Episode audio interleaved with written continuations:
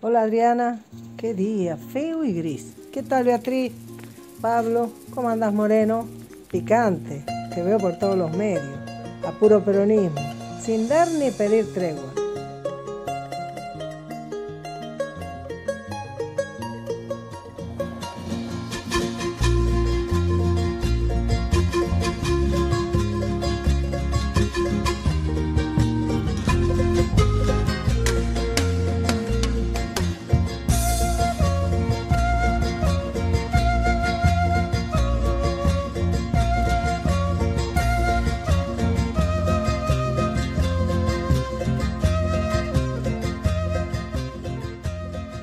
Un abrazo virtual a Fernando, nuestro productor, y a los que operan la radio. Y el agradecimiento de siempre a quienes nos escuchan en la hora de Moreno y nos replican en sus redes. Muy importante, porque las redes hoy son lo que para nuestra época, para los buenos viejos tiempos, eran la tiza y el carbón. He visto la repercusión que han tenido tus últimos reportajes y quiero reflexionar sobre el significado de esa respuesta, de los movilizadores que resultan tus intervenciones. Y sobre todo me consolida en la idea de por qué hemos tenido que salir a armar una herramienta electoral propia, a puro peronismo, desde que el PJ se convierte en un sello, como han sido muchos pequeños partidos que han acompañado los frentes electorales, sean ellos armados alrededor del peronismo o armados alrededor del radicalismo. Y el PJ era la herramienta electoral del movimiento nacional justicialista. La cuestión es que en épocas donde la doctrina y el peronismo estaban tallando fuerte en la política, no importa si el frente se llama Frejulio, Frente para la Victoria, era la oferta que el peronismo le hacía a la sociedad argentina, abriendo sus espacios al acompañamiento de otras agrupaciones.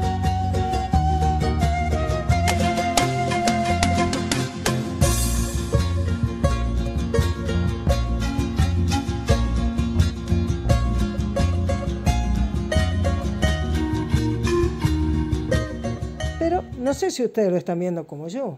En los últimos tiempos y en particular en la última elección, lejos estamos de haber tenido una opción con su identidad perfectamente conformada. Entonces, las ofertas electorales se han venido haciendo para votar desde el enojo, la bronca o el miedo cuando no es odio. Sin embargo, no es solo palabras cuando decimos que el peronismo es una doctrina de amor y paz. Es, como dice el general, necesario un acuerdo interno. El, el general lo refiere de esta manera, dice, difícil resultará integrarse dentro del marco regional y más aún del internacional si previamente no establecemos las bases de acuerdo, las bases de acuerdo dentro del país. Se deben definir las políticas en las distintas actividades y comprometer a todos los sectores sociales. Cada uno en su función deberá realizar una tarea solidaria para aprovechar al máximo la capacidad creativa del país.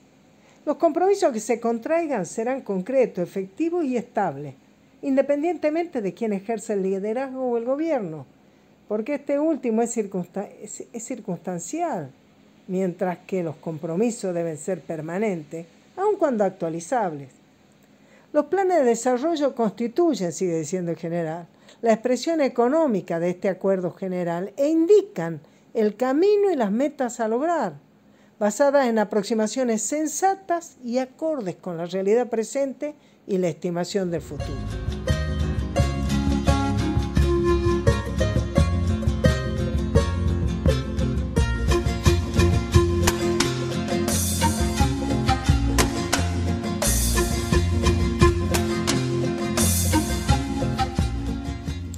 La planificación de medida conduce inexorablemente a la pérdida de la libertad y de la creatividad o bien a la subestimación y abandono de los fines perseguidos, mientras que la falta, a ver esto, o insuficiencia de la acción planificada, a la vez que conduce al derroche de, recursos, debilita y finalmente deja a la nación a merced de los poderosos. No sé si les suena. Esto dice el general Perón cuando presenta en el año 74 a la nación el modelo argentino para el gobierno nacional. No lo escribió ahora, ni el año pasado, ni en los últimos cuatro años de Macri o en los últimos dos años del gobierno de Cristina. lo presentó en 1974, reitero, hay que volver a Perón, hay que leer y escuchar a Perón. Al revés que lo que prevalece en los discursos políticos cuando se habla de acuerdo, no se trata solamente de lo que los periodistas llaman oficialismo y oposición, frente de todo cambiemos, Cristina y Alberto Fernández o Macri y Rodríguez Larreta. Claramente habla el general de comprometer a todos los sectores.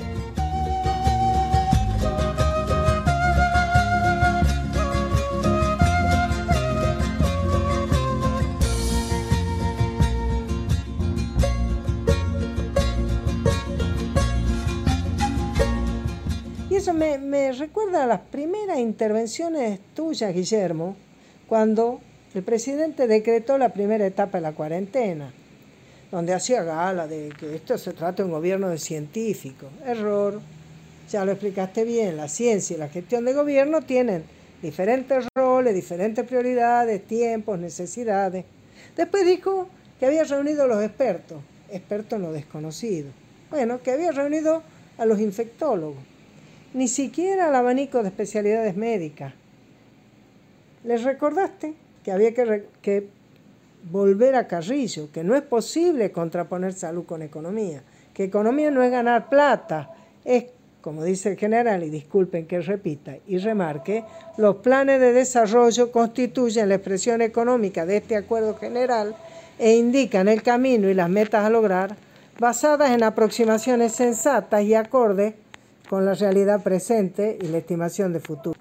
Y nosotros estamos conformando la herramienta electoral que vamos a proponerle al electorado justamente para quebrar la mediocridad y el desinterés que hoy se ve tanto en quienes están llevando el país a un desastre como los que dejaron un desastre hace un año y medio.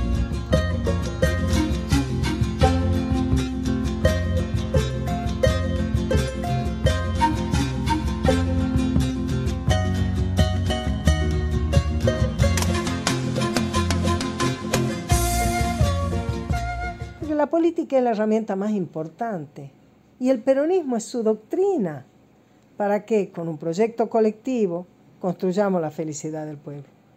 Esto es, ¿quién puede pensar, excepto los socios en el proyecto de que nada cambie? Los dos oficialismos, los, que son los que sufrimos en capital, ¿quién puede pensar, salvo ellos, que lo que nos pasa a los argentinos son los debates que ellos se permiten? A quién le quieren hacer creer que no los guía, la especulación y el temor a que las elecciones los dejen a ambos, como el emperador de aquel cuento al que los aduladores le decían que el traje era precioso y un niño dijo, el rey está desnudo. Así es, compañeros, nosotros somos ese niño, porque ambos están desnudos. Ellos y todos los que con ríos de tinta, y horas y horas de televisión y radio usan para hacer discusiones que no modifican en lo más mínimo la vida de nuestros hermanos, para instalar el miedo, el desánimo, la, falta de, la falta de esperanza.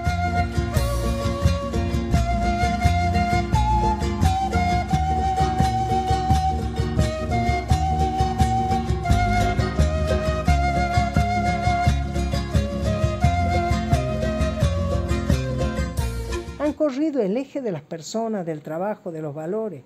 Cada vez que salgo a la calle, compañeros, veo los hoteles pequeños, los de tres, dos o ninguna estrella, cerrados y convertidos en especie de albergue a cielo abierto para cientos de familias y miles de personas que ya no pueden pagar el alquiler, que han quedado literalmente en la calle. Y me pregunto, ¿no podría el gobierno de la ciudad en vez de seguir quitando recursos a la reparación de las escuelas, pagando sobreprecio y ejecuciones de pésima calidad y poca duración en el sistema educativo, o eh, rompiendo y volviendo a, poner eh, baldosas en las veredas del pleno centro, sacándole recursos a los programas de salud que no son preventivos para engrosar sus gastos en comunicación, pautas y otras hierbas ¿No podrían tener unas líneas para que esas pequeñas empresas de alojamiento pudieran cobijar y darle un techo a los que hoy solo tienen por techo el cielo? ¿No podrían de esa manera, con, como quien dice, matar dos pájaros de un tiro, atender dos necesidades? Bueno, en todas estas discusiones que tienen por fuera de su interés al pueblo y a la patria, nosotros no participamos.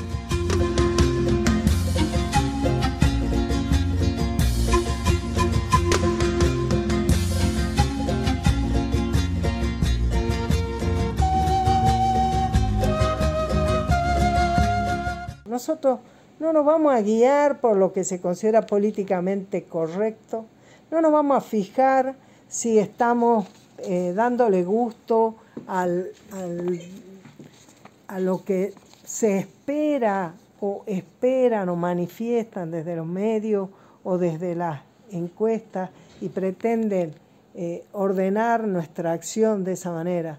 Si por algo estamos haciendo principios y valores, porque nos vamos a correr de esa lógica, porque la destrucción en nuestra patria lo que requiere es el coraje, es, es el valor, es la honestidad, es el ejemplo, es la doctrina, es el amor es el patriotismo, es el nacionalismo, es la espiritualidad, es, es, la doctrina. Y entonces nosotros, como el niño, vamos a mostrar que los dos oficialismos están desnudos, que no se trata de discutir si tarjeta o plan, que la discusión de fondo es si vamos a agarrar el toro por los cuernos y vamos a retomar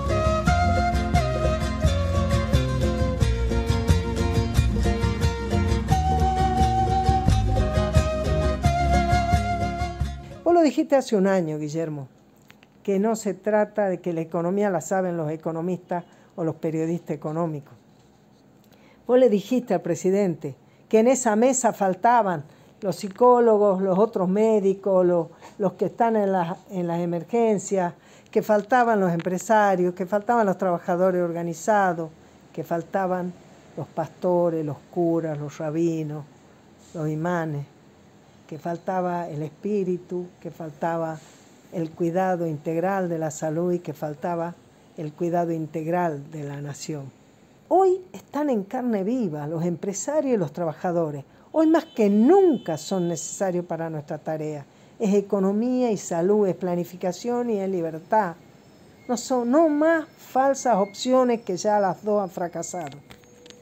Y dado que esta semana por decisión del presidente, vamos a estar restringidos para ir a las plazas, encuéntranos en las redes, con principios y valores. Sumen, adhiéranse, sean parte de este maravilloso y esperanzador proyecto. Les mando un beso y nos vemos viernes.